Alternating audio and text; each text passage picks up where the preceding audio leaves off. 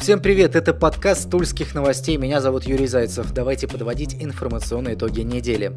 Начнем, конечно, с политики. Тульская областная дума собралась на первое заседание, в ходе которого стали известны имена председателя парламента и его заместителей. Возглавил думу Сергей Харитонов, который занимал должность председателя в думе шестого созыва.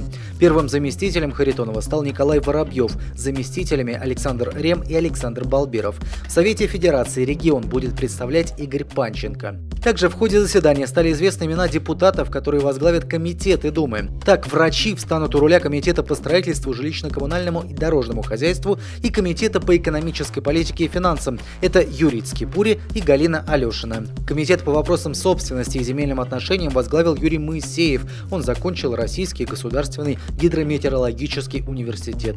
Историк будет заведовать комитетом по государственному строительству, безопасности и местному самоуправлению. Аналогичную должность Денис Бычков занимал и в Доме шестого созыва.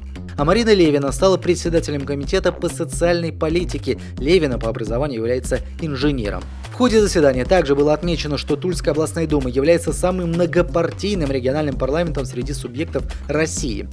Семь политических партий представляют в Думе свои интересы. Александр Балберов, представляющий ЛДПР, например, такой факт не приветствует. Он заявил, что в Думе должны присутствовать две-три партии. Одна из них, вероятно, либерально-демократическая.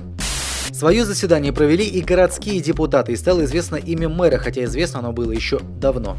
Итак, главой города стала Ольга Слюсарева, известная спортсменка, велогонщица, олимпийская чемпионка, бывший депутат областной думы, работала также в комитете по спорту. За кандидатуру Слюсаревой проголосовало 29 депутатов, один воздержался, один высказался против. Это представитель партии РОС Владимир Тимаков. Свое решение он объяснил нежеланием голосовать за кандидата от «Единой России». Заместителями Слюсаревой стали Алексей Ионов, Анастасия Дементьева и Евгений Смоленин. Ленинов. В ходе заседания Думы стала известна и дата проведения конкурса на замещение должности главы администрации Тулы. Мероприятия, связанные с организацией конкурса, пройдут с 1 по 29 октября. Сам конкурс состоится 29 октября в 10.00. В состав комиссии войдут 8 человек, 4 из Тульской городской думы и 4 по предложению губернатора региона. От Думы утверждены глава города Ольга Слюсарева и три ее заместителя. Напомню, что в настоящее время исполняет обязанности главы администрации Дмитрий Миляев.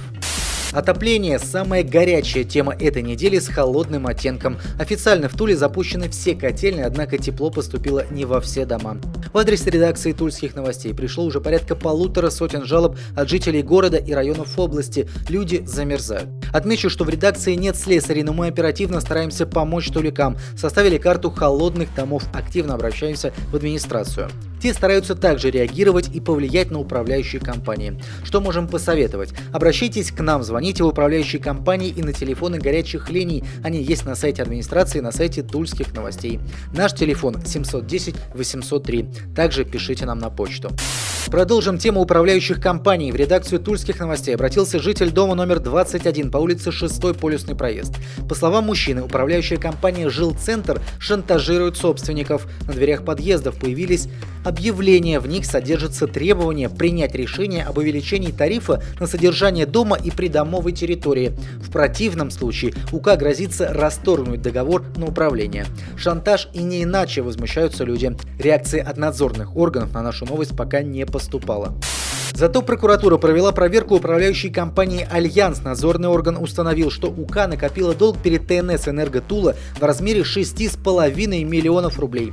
На счете компании находились почти 2 миллиона. Они по решению суда должны были пойти на уплату долга, однако были переведены на счет другим лицам.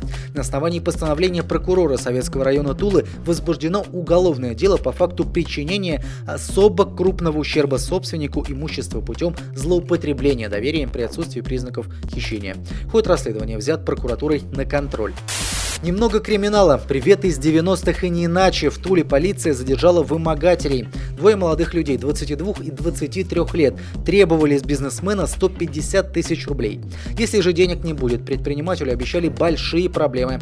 Угрожали мужчине и физической расправой, а также обещали проблемы с точкой на овощном рынке. Рэкет не прокатил. Обоих вымогателей задержали и уже возбудили в отношении них уголовное дело.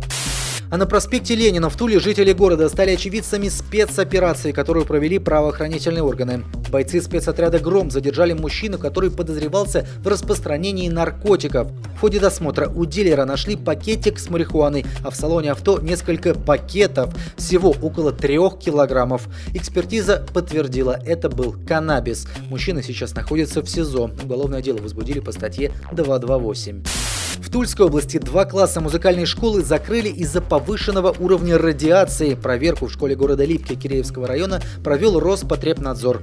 Среднегодовая эквивалентная равновесная объемная активность изотопов радона в воздухе помещений не соответствует требованиям Санпина, указал Роспотребнадзор. В одном из классов уровень был превышен почти в два раза. Отметим, что радон является довольно опасным газом и может вызвать онкологические заболевания. Деятельность двух классов приостановлена на 90 суток. В городе Венев решается вопрос о переносе памятника Ленину. Отмечается, что главе администрации района Андрею Шупчинскому поступило коллективное обращение от жителей с предложением убрать памятник с Красной площади.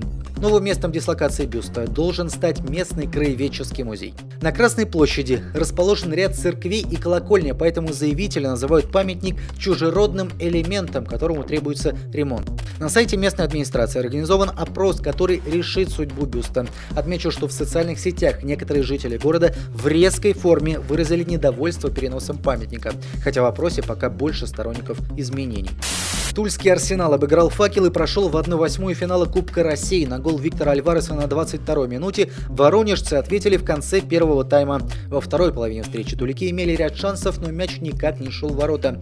Под конец матча игрок факела заработал удаление, и уже в дополнительное время Тула Воронеж дожала. Гол забил Максим Беляев. В 1-8 финала Арсенал встретится со своим давним и не очень хорошим знакомым Уралом. Команда из Екатеринбурга, напомню, в прошлом розыгрыше Кубка выбила красно желтых на стадии полуфинала. Игра для Арсенала станет гостевой. Вот такие итоги недели. Всем хороших выходных. Меня зовут Юрий Зайцев. Удачи!